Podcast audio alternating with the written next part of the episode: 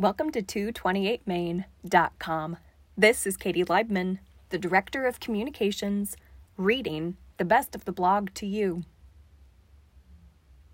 It's all about the numbers and feelings, but also numbers.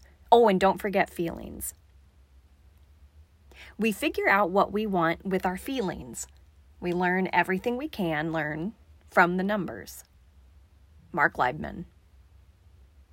Sometimes new clients are surprised when most of our work together is conversation. There's very little button clicking on a computer that will do us any good while we're meeting. And there's no chart or binder sitting in my office or anywhere that can tell us what we need to know. What does money mean in your life? What are your goals?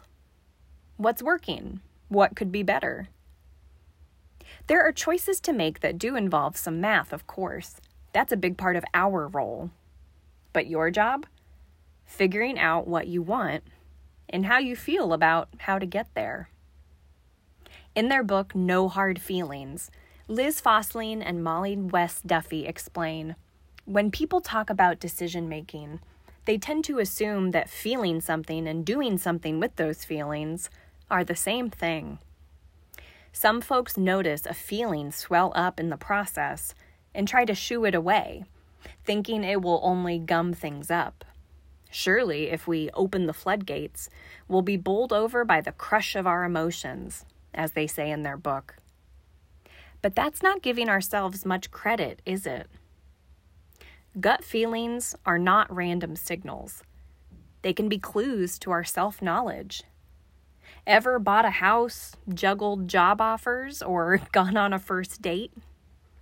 Our feelings can help us figure out what we can live with and what we cannot. And as we're fond of saying, your money, your life. No matter what happens in our conversations, clients, you're still the one that has to live with your life, not us.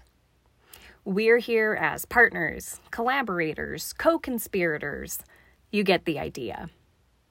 You reach out when you're ready. For more content like this, subscribe to our weekly email at 228main.com forward slash newsletter.